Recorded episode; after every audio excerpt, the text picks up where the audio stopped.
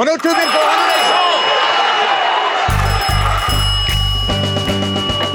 Well, welcome back to the Fatal Conceits podcast, a show about money, markets, mobs, and manias.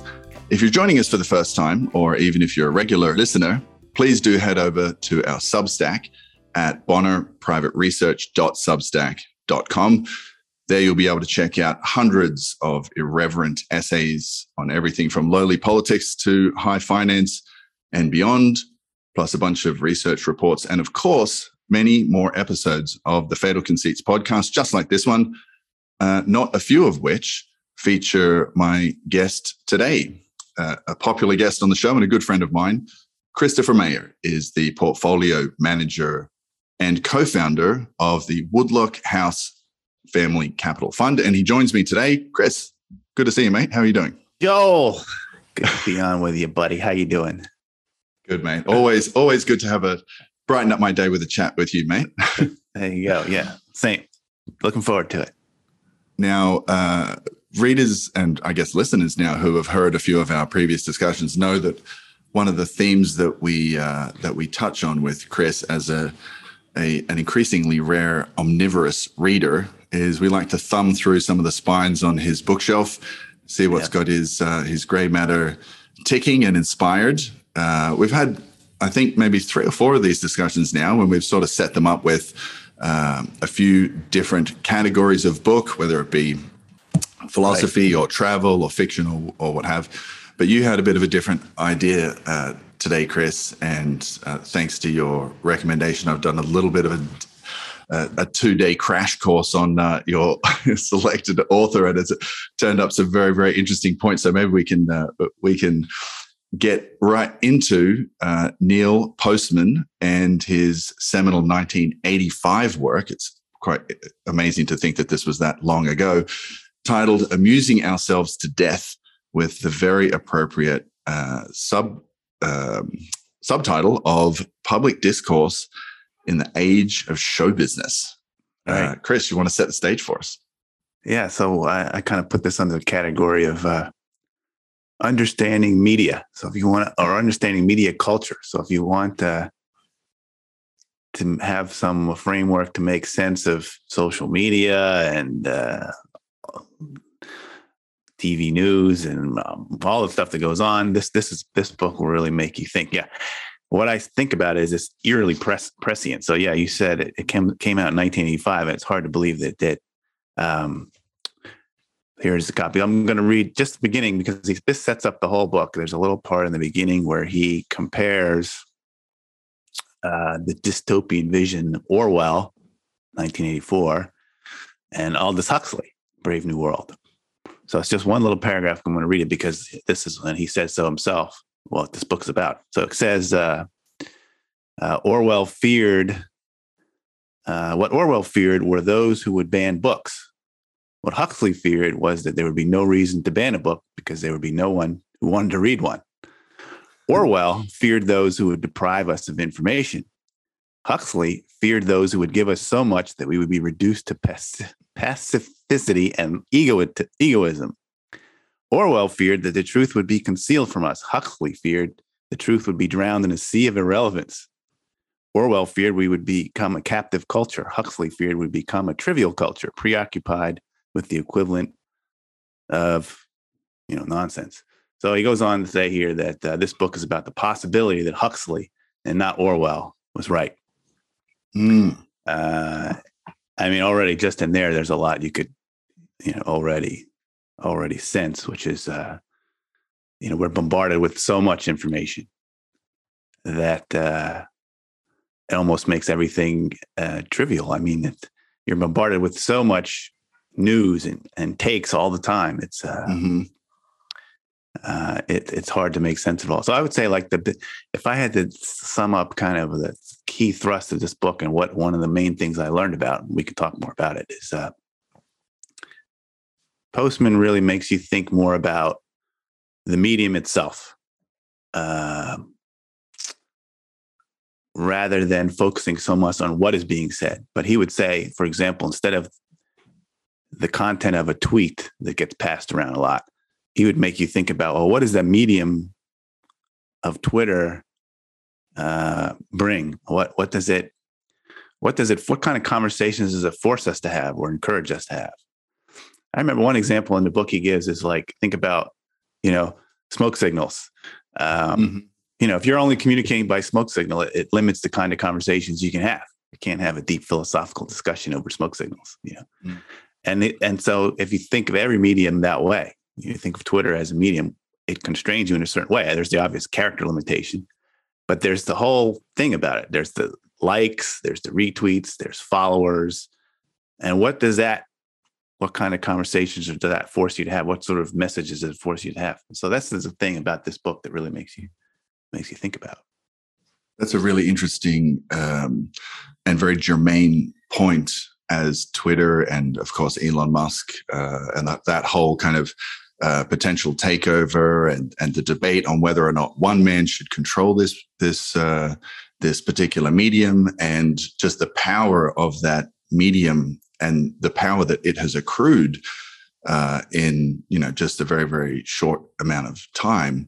Uh, one of the the points that I saw Postman make in an interview, and this was in '95, so this was ten years after uh, the publication of this uh, particular book, Amusing Ourselves to Death. So it was really kind of, as you mentioned, I think the right word is eerily prescient because even the terminology that he's using seems, it, it almost looked like he had, he had, uh, you know, taken stock of the conversation today and then transported himself back to 95 just to give us a bit of a warning yeah. about what was, what was ahead. But he gave, I remember he, he used this point about this, um, technology always being, particularly communications technology, being this Faustian bargain, where it wasn't just this one way cornucopia of, you know, benevolent gifting that that we were the receivers of, but we also had to give something uh, in return for that. And a few of the points that he brought up, for example, was um, you know just basic social skills. When we're we've got our head in a personalized computer and we're not building a community. Uh, how does that? How does the medium change the way that we interact with one another beyond just the way that we interact individually with information?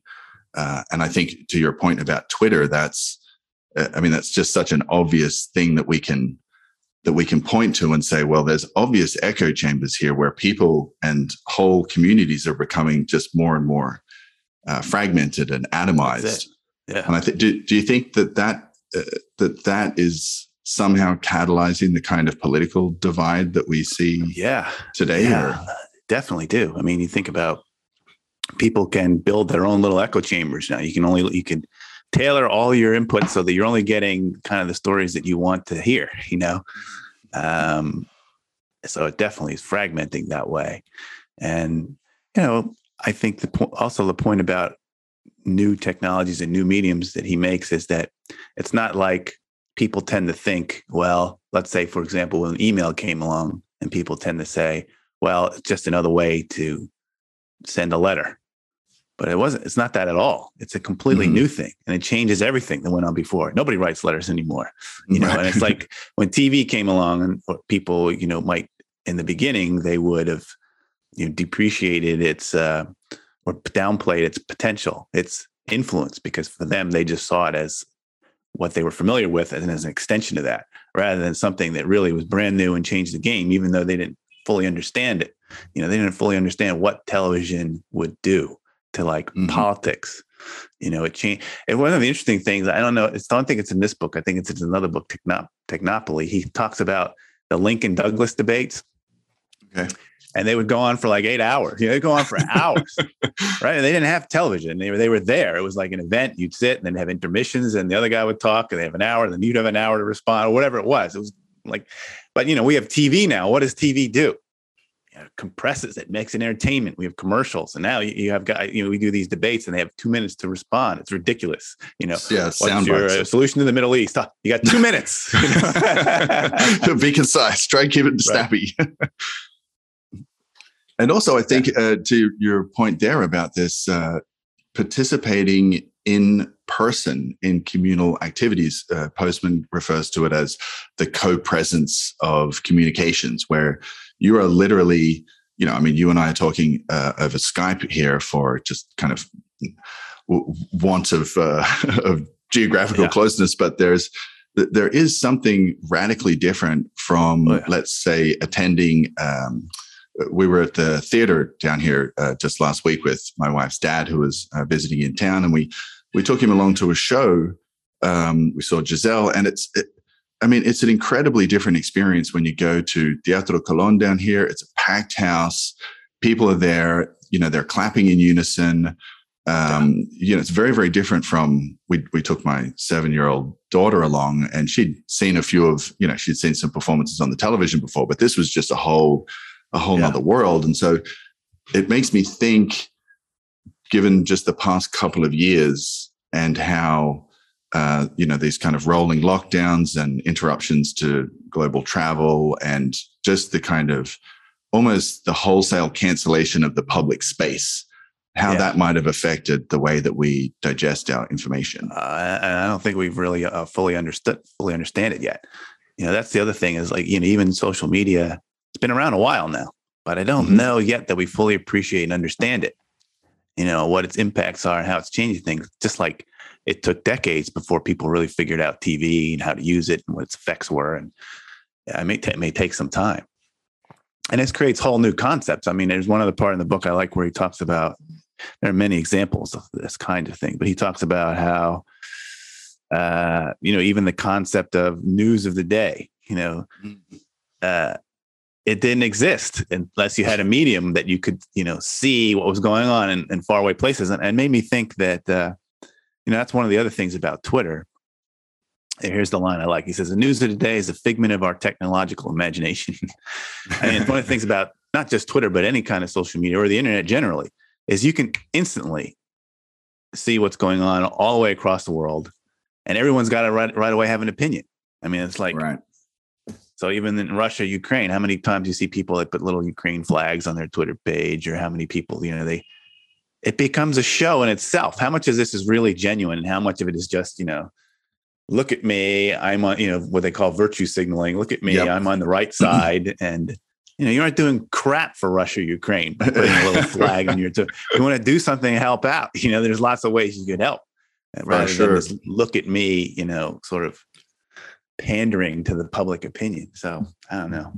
That's a Postman makes you, you know, if you read when you read Postman, you can get pretty pessimistic about this stuff. right. and he knows it too, because he's he's always, you know, critiquing and he doesn't necessarily have solutions. He tries hard at the end of the book to kind of have have some solutions to this. Um, one, one, of the things that I liked, which uh, which seems to go a little bit begging nowadays when you read, you know, sort of how-to books or uh, nonfiction type, um, you know, twelve steps to this or or what have right. you. Um, yeah. They're they're heavy on prescribed solutions, but not necessarily on asking questions. And ah. uh, one of the things I think that Postman did, at least in in this uh, one of the interviews that I saw. Uh, you know, the interviewer kind of tasked him with like, okay, well, you you seem to diagnose a pretty good problem here, but w- what have you got? Uh, and he came up with a, a series of questions, and and I thought it was it was very Socratic of him, where he sort of sat back and said, well, I think for a start, we need to be sensitive to the kinds of questions that these new technologies ask of us. For example, who benefits from this particular medium, this new medium of, of uh, communication, for example? Is it right. the community? Is it society as a whole? As a whole, is it a small group of people who are, excuse me, who are who are the owners? Um, what problem does this technology solve? Uh, is another question that he had, and he used the example where uh, he had just been to buy. And this will date the uh, the interview a little bit, but a brand new Honda Accord when he right, bought it and bought it in '95, and he said uh, the uh, the salesperson there at the at the car yard yeah. um, was upselling him to cruise control. I remember and this. He, and he asked, "I remember well, this interview." Yeah. what? So what? Uh, what problem does uh, does cruise control address? And the salesman was like, "I've never had that asked uh, to me before, but um, I guess the problem is." Just keeping your foot on the gas. of, of, course, Postman's response was, Well, I've been driving for whatever, 45 years now, and that hasn't presented itself as a problem thus far. So, anyway, it just just the framework yes, that, that's of one of his very questions. memorable bits. I remember that interview because I remember that exact example. And I often yeah. think about that. Like when I get a new technology, oh, what's the, what solutions does this solve exactly? Uh, what problem does it solve? And it's like you almost read the book because the way he ends uh, amusing ourselves to death is with a whole series of questions. I mean, again, because he's, you know, but he says there's a good reason for that. In the end, I like this line where he says, um, um, to ask the question is to break the spell. Mm-hmm. So, you know, you you kind of get hypnotized by this new medium or new technologies. But if you just just to ask the question immediately, you know, you are less under that influence, and at least you're thinking about different ways that it's impacting yourself and what you can say, what other people are saying, why they're saying it. Like you say, who benefits? There's a lot of questions you can ask, and it diffuses it a little. It's influence. Mm, yeah, it's, an, it's the same thing if you see a persuasive piece of advertising, you know what's going on. you know, right. they're trying to make you sell. I want you to buy something, and you just knowing that helps break the spell a little bit, right? Not always, yeah, because sure. sometimes things are so subconsciously influential. Um, you can't really do anything about it. I, have noticed that at least with myself sometimes too. You know, you're like, damn it. You know, they put they planted this idea in your head, you, almost like I want to not see certain advertising. I just don't even want to see it because it's like magic and it like pushes little sub buttons in your subconscious. Um, so yeah, I uh, yeah, that's your best route of resistance is to ask the questions. Yeah, it's a kind of um, so what do you think of the emperor's new clothes? Uh, type yeah, yeah. question. Well, actually, now that now that you mention it, he does look a little naked over there. It does. So you know, this book, uh, the, Postman's books are really easy to read. And this book is like, you know, is it 200 pages long? It's 160 pages, and uh, all of his books are like that. They're short. They're like sub 200. and They're very easy to read quotable, witty, mm-hmm. and they're only dated by these examples. Like you said, you know, he'll make references to things going on in Nicaragua or President Reagan. But if you didn't have those examples, it would be it's really applicable. And he is a really good uh, kind of translator for Marshall McLuhan because he was really influenced by McLuhan. And McLuhan stuff is much more difficult and harder to read. I mean, I have this one here, uh, Marshall McLuhan Understanding Media, which is uh, a, classic. I mean, this is this book came out, I think, in the '60s. So, but a lot of the ideas uh, Postman has come out of McLuhan, and this book is big, fat book and a dense book. But if you wanted to go into where where this stuff came from, you would uh, you could go to McLuhan.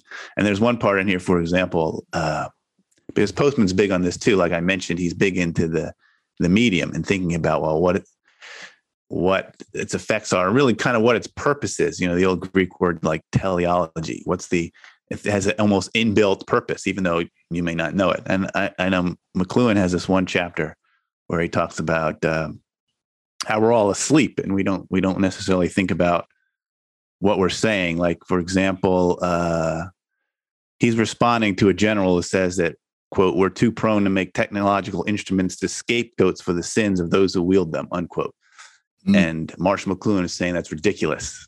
and at first, I remember when I read that quote, I was like, makes sense to me, right? You know, it's not the technology, it's how people use it. And McLuhan saying, no, that's ridiculous. He goes, let, let me consider this. Suppose we were to say apple pie in itself is neither good or bad. It's the way it's used that determines its value.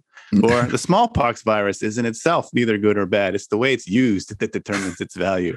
Or again, firearms are in themselves neither good or bad. It's the way they're used that determines its value. That is, if the slugs reach the right people, firearms are good. if TV tube fires the right ammunition at the right people, it is good. I am not being perverse, he says. so I love that kind of style, you know, because he makes you think. He makes you think about stuff, and uh, that's why he goes. It's a great book. He goes all the way back to uh, to the agrarian revolution and the and the the oh, the, yeah. the, uh, the, advent of the written word, and then uh, you know all the way through to I, I, guess Postman was probably influenced right. by what do you call the um, his idea of the reading evil? public, for example. Yeah, yeah. Um, what was the great the trivium? He's uh, uh-huh. McLuhan's big on that, like uh, okay. kind of the basic building blocks of knowledge. Yeah, and he was a big fan of James Joyce. Uh, and uh, yeah, ancient Greeks, and so uh, yeah, he's fun. He's challenging to read, but I think uh, you know, I took me t- like two months to get through that book, and I would just read a little bit every day. mm-hmm. But lots of thoughtful stuff in there. It's uh, th- that's interesting. It brings up another uh, point as well. And as a as a card carrying Joyce head who's about to head off to Dublin for the centennial uh, Bloomsday celebration this June 16th. yeah. Write me if you're going to be there and we'll, we'll grab a beer with the other freaks and geeks uh, do, doing the, doing the, the Bloom walk. Um, is this idea of attention span. And you mentioned this, uh, you know, McLuhan's dense and uh, rewarding book if you can put a couple of months into it. And obviously, Ulysses is is notoriously uh, you know, a century on, and we're still sort of unpacking all the different layers there. I'm, I'm wondering to go back to Postman's questioning the nature of the medium itself, as opposed to just the information that it's delivering. How these new mediums, how you think these new mediums have affected the both the individual and society in general's attention span oh, uh, yeah. in you know how much we can pay attention to i mean we have a look at these these news cycles. They seem to just be getting increasingly shorter where you need to as you say have an opinion on you know the history of eastern european geopolitics. One week you need to be you know a, a vaccinologist. The next week yeah. you need to be a critical race theorist. The next week and That's you need right. to know all these things. I mean how how is that? Uh, how are, are these yes. new mediums affecting our ability to be modern polymaths? Yes. Yeah, I, I, agree. I mean, society in general, we we become very impatient people with what we read. I mean, there's that little acronym people throw around, you know, TLDR, too long didn't read. Oh, right. I mean, that's that's sad to me. You know, people put that out, you know, and they're like put it out there like they're smart or being witty somehow, but you know, summarizing some longer argument in a soundbite. Uh, but yeah, I mean that's exactly right. I, I, a lot, I, you know, a lot of the books in my library, you're not going to find the quick, you know, New York Times bestseller. A lot of these books they take time to get through, but that's the rewarding, rewarding part of it is to spend a couple of months with a, with one book, uh, an author, an idea, and going through it. I mean, it seems like that's really becoming something that fewer and fewer people are interested in, right? I mean, like you say, it's the death of long form journalism is another thing area where you see that. Uh, everything has to be compressed and served up so somebody can get it in 30 seconds or less and and be done. Yeah. Even I, I kind of think about this with regards to just the realm of fiction uh, in general. It seems to me, I don't maybe have a, a different uh, experience no. here, but pretty much all, and it seems to be go very along. This will be incredibly unpopular to say, but it seems to go very much along uh, gender lines where guys tend to read, all the guys that I know uh, tend to read nonfiction and completely eschew fiction, have just zero patience for it, uh, you know, fall asleep at page three. and it seems to be only uh, women, at least uh, that I speak to, who have any patience for fiction, or maybe that's just they have different types of patience or different types yeah. of tolerance levels. Do you yeah. find that as well? It's kind of a weird observation, but yeah, I mean, one one of the things I've observed too is that a lot of the um, a lot of new books that come out especially I don't know, just they're more topical or about investing, and they're not mostly nonfiction. They're they all tend to be around 200 pages. That's almost like the publishers have drawn a line. mm-hmm. this know, is the public like attention span.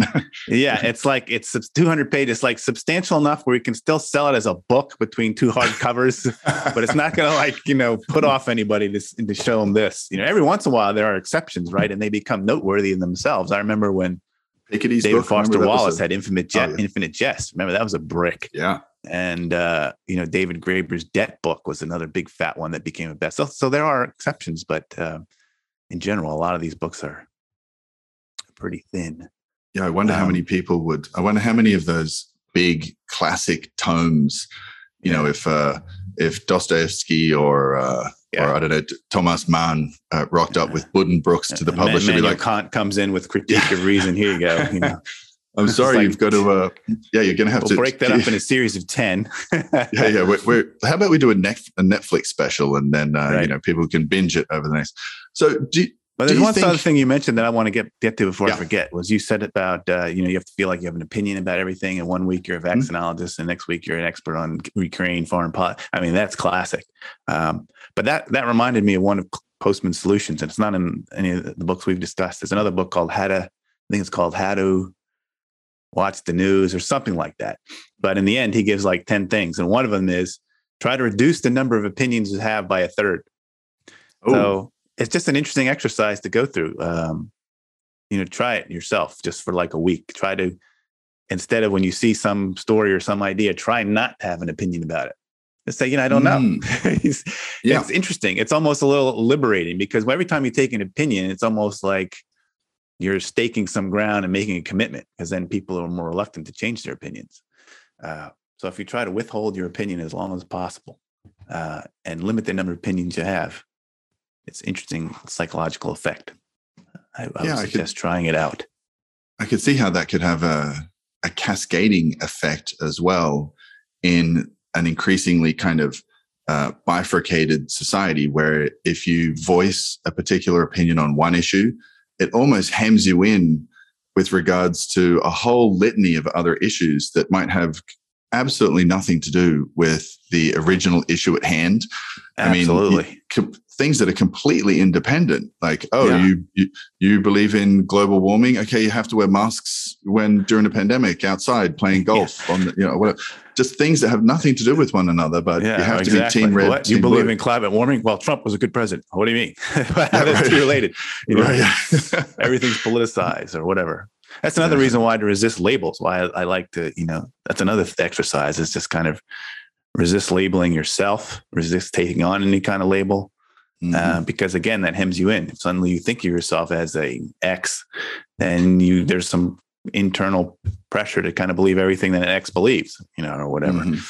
uh, and makes you take sides just based on the label rather than reasoning your way through the issues. So, do you think that there's a a kind of uh, a takeaway or some kind of applicable um, lesson to be to be drawn as an investor? And I mean yeah. that in in definitely I mean, multiple senses. If if you're the one guy who's reading, you know, who's going to sit through and re- and read the you know um, the big dense tomes and not just kind of yeah. skim the uh, skim the mm-hmm. executive summary. Does, does that give you an edge, or uh, you know? Yeah, I think there's always an edge for the patient who are willing to to, to read the footnotes, as the old saying goes. But um, it's tough because if everyone else thinks the other way, in the short term, you can look pretty dumb, and you can look pretty dumb for a while. I mean, it could go on for months, or you might you may not get validation for a year or several years. So it not only requires patience to go through that, but also patience to then kind of suffer when things aren't going your way for a while. Uh, I see it all the time. You know, some report will come out on some company, and I'll know that it's sensationalist and not particularly true in certain areas, but it'll still, you know, knock the stock down for ten or fifteen percent, and then it may not recover for months. You know, until it kind of cycles through. Um, and for those of us who, you know, are professional investors and live on reported returns, it can be difficult. you know, well, you know, just hang on, it's coming. You know, right. And I guess it must the happen other, the other ways. way. Go on. Yeah other ways helps too. Like I was talking about labels. I mean, um, people will label certain companies in certain ways because they want you to think about it in a certain way. But uh, you know, if you get past the label, so for example, you know, I don't know. Let's take a random example. People who are big on Tesla will want you to think of Tesla as a technology company in some way or as a battery company where people who are not so enamored with Tesla focus and say, well, no, it's a car company. And they look at it through that lens. And so you can come to very different, different points of view depending on what sort of label you adopt. And right. that happens all the time as well. And I guess it must go the other way as well when, uh, you know, something uh, flashes across the news, a new technology, and something uh, shoots to the moon, and, and you might be sitting there saying, actually this thing it doesn't have any earnings. It's not got no it's got no growth. It's got no you know pathway to uh, to profitability yes. but you're watching a mania that's unfold probably actually more common because uh, you know i've been involved in markets for like close to 30 years. And I've seen that happen many times to me where I'll be sitting and, and these companies will be flying and, uh, you know, uh, I won't be involved in any of them, but it takes time and then they unravel. So you see like companies like Carvana didn't make any money, but, you know, has a concept that got people excited and went to the moon. And now it's starting to finally, you know, come apart or there's, there's a lot of other businesses like that that don't make any money. Uh, but they had a concept and what I've seen people do, and particularly uh, particular younger investors will do this. Younger by me, I mean younger than me. they'll focus on things like they'll talk about unit economics. So they'll say, I don't know, uh, you know, company. I don't want to use too many specific name companies, but let's say company X. You know, they sell something, and the unit economics of what they sell is you know really compelling, but the company overall is still not making any money because the the operating expenses and everything below that line is is high and, and continues to grow. But they say, oh, when it, when it scales, you know, and then they do these projections based on unit economics. And what happens a lot is those businesses never get to that scale. So they continue to grow, but the operating expenses continue to grow right along with it, and they mm, never quite quite get there. And so I actually, uh, you know, I have this just sort of basic rule that uh, you know I want companies to make a GAAP profit, a, a profit according to generally account- accepted accounting principles. And if you just mm-hmm. have that filter alone, you know, you, you you would avoid a lot of the trouble over the last six to nine months, uh, where these companies have fallen 70, 80, 90 percent. Didn't make any money, but they were for a little while they were they were darlings. Yeah, it's interesting. I spoke to our mutual friend, uh, Mr. Eric Fry, last week, and uh, I asked him if there was, uh, you know, a couple of key takeaways that uh, that that he could give to uh, to our listeners, you know, with regards to investing in, you know, when you're getting all this kind of noise to talk again about the postman uh, idea of this saturation, this glut of information, how to kind of cut through that noise and just a couple of, you know, basic starting filters that uh, investors can use. And he said, um, you know, at the margin, you can cut out a lot of noise by just looking at earnings it, yeah. uh, as a company growing earnings. And he said, this sounds kind of, it sounds almost facile, but it's, it, it you know, does. it's, it's ignored by a lot of people because they, they focus on crafty accounting. And, I, and Eric referred to it as sort of accounting wizardry where, well, it's a, it's earnings, but it's adjusted for this, or, you know, all these other adjustments that the accounting yeah. department makes that can hide a lot of, uh, a lot of a company's uh, lack of earnings or lack of earnings growth. And then uh, one of your favorite indicators, of course, was insider buying or selling. And at the margin, you know, you're not going to be right all the time, but those two those two things can uh, can help cut out a lot of the informational the glut of information that is uh, maybe not as worthwhile as uh, as others would have one believe. Yeah, I would say overwhelmingly for most investors, probably almost everyone who's listening to us, just following the companies that make a profit just that filter alone, you know, cuts out a lot of a lot of noise. Now we have to be fair. You're going to miss sometimes, you know, a great business. I mean, Amazon didn't report a, a GAAP profit for quite a while, right? So you're going to have mm-hmm. to every every filter. I wrote a blog post about this not too long ago. That uh, you know, every filter you create is going to have fish slip through the net. I mean, that's the nature of it. You're not going to catch everything, but the idea of having a filter as an investor is to cut down on that on that universe because there if you're looking globally as I do, there's tens, thousands of security. So you have to find some way to look at that world. And for me, yeah, profit. The other way I do it is, you know, inside ownership that cuts out a lot of stuff. You know, I'm only mm-hmm. investing in companies where there's a family or there's a CEO or somebody owns a decent slug of stock. Uh, the other thing that you always use is, is balance sheet, just looking at you know anything that's got a lot of debt out. So if you just kind of sift by that, you know, mm-hmm. suddenly the stuff that falls through is, you know, worth taking a look at usually. And doesn't mean, of course, that there isn't some debt fueled company that has no insider ownership that's going to be a 10 bagger. Of course, I'm going to miss that. Uh, right. But that's the nature of, of, filters. And I guess it kind of, uh, it imposes whether you're looking at information just in general from the media, it could be political information or entertainment information information or whatever the news cycle is or information that informs your investing yeah. if you employ some of these uh, some of these tools then it can impose a lot of self-discipline on you uh, when you're just focused on a on a smaller universe, as you say.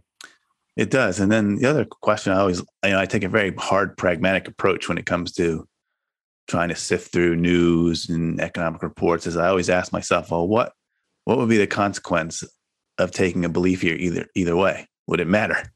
Mm, and so should and it's kind of agnostic approach from the outset. Yeah. yeah. Yeah. I mean, it was amazing. Should I spend a lot of time figuring out the Russia Ukraine thing? What practical difference would it make to me to take one side or the other? Mm-hmm. Or, you know, or just, uh, you know, lots of political questions are that way. I mean, and, and it helps you, you know, kind of conserve your mental energy and your focus. There's another saying I like where it's, I don't know who first said it, but it's, it's you are what you pay attention to. So Ooh, you think about that. One. You are what you pay attention to. So if you pay attention to a lot of this trivial nonsense all the time, that's who you are. That's who you become. Do you want to be that? so, you know, feed your mind good stuff. You know, pay attention to things that have some consequence and matter. Yeah, I, I think uh, virtue is the habits that we that we undertake every day. Yeah. Uh, and yeah. you know, I do. It, it, can be a bit of a spiral. I mean, I, I think we've probably all, uh, listeners included, been around people who are so kind of caught up in the whirlwind of, uh, you know, Postman's information glut and yeah. this uh, rapidly constricting news cycle that it's pretty easy to get yourself overheated. I mean, just from yeah. like a mental health standpoint, it's pretty easy to get yourself overheated on things that, well, you know, are you going to become matter. an expert in this in the next day or week? Shouldn't you focus on things that are, you know, that old Vol- Voltaire uh, quote of tending your own garden? Garden. I mean, we have yes. we, we have other There's things. a lot of wisdom about. like that. Goethe's about you know, sweeping your own sweeping doorstep. Your own doorstep. Yep. There you go. Wise people. But it gets to what yeah. your point, it gets to the title of his book, right? Amusing ourselves to death. So much of this is really entertainment. I mean, what we call news is entertainment. It's packaged that way. It's meant to elicit a reaction. Mm-hmm. And if you allow yourself, you know, you're just kind of letting them kind of tug and control you. Um, so yeah, I think that's that's a good message out of that. Uh, and so, what do you think of just uh, sort of changing tack slightly? What do you think of uh, Twitter as as a tool? I mean, we've we've talked about the kind of the drawbacks and and the yeah. potential detrimental effects. Uh, I know a lot of people who who see it as a tool to be able to cut through other information because they're able to focus on a you know maybe a few investors that they yeah. that they like and they follow and they can get uh, you know kind of real time um, yeah, I have a love, hate, love hate relationship with Twitter, really, because uh, mm. on the one hand, uh, you know, I've met some interesting people through Twitter. Yep. Um, that has been valuable. You know, there's been research that has been exchanged over Twitter. Mm-hmm. That's been valuable. You know, I've got I don't know over thirty thousand followers. Um, so it's brought it's brought in from a business perspective. It brings attention. I know mm-hmm. uh, at least a couple of investors have found me through Twitter. So it's not, you know, of no value. But then I am very mindful of the downside too. So there are ways that I manage it. You know, uh, I'm only on it for certain times, so I'll go and try and tweet some things.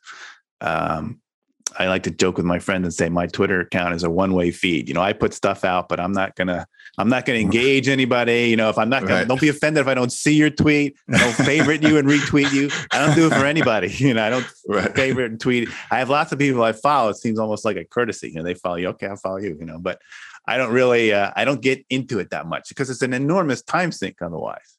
Right. Uh, and you find yourself just you know I've had this early on when I was on Twitter. You, you could just you know, you're there for 45 minutes and then you're done. You're like, well, what did I do? It's like junk food for the brain, you know? It's like, yeah, what did I calorie. really get out of it? Yeah.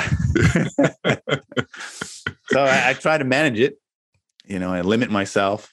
Uh, and the other things I've kind of learned too, and, and this was earlier on, I used to talk much more about positions, but then I found that was a negative to do that. Uh, because then people start to think of you as the guy for that position and they want to come and ask you every everything you know every twist and turn you're, you're kind of got to be the guy who narrates it for people right. and again it may affect me in ways i don't really appreciate it may force me to dig in on a name that you know otherwise if I, all these people didn't know i owned it maybe i'd be gone you know or whatever yeah. Um, so I've limited that as well. I've, I've, I do, I have discussed some names times, but I don't give people the you know running commentary of what I'm doing or any of that anymore. Um, so there are ways to manage it, but yeah.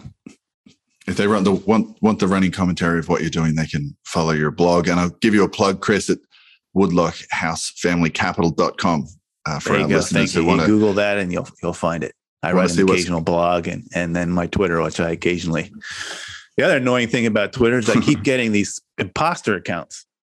Oh, It's really? It's crazy. What do you do? You have the real Chris Mayer or something like that? What's your handle I've- so I've people can avoid Twitter. those? I've, I've tried to get verified a couple times and they keep rejecting me. I think I'm like just not quite famous enough or something. Oh, okay. well, well, we'll, we'll, But we'll it's terrible because people will come up with a you know Twitter page. It looks exactly like mine, except it'll be like instead of my handle is Chris W Mayer, they'll change it by some minor way. You know, be Chris I, or they'll have two I's in it, or an X, or something like that. But they make the page otherwise look exactly like mine. You know, and they tweet the same thing, and then they use it to sell their some garbage.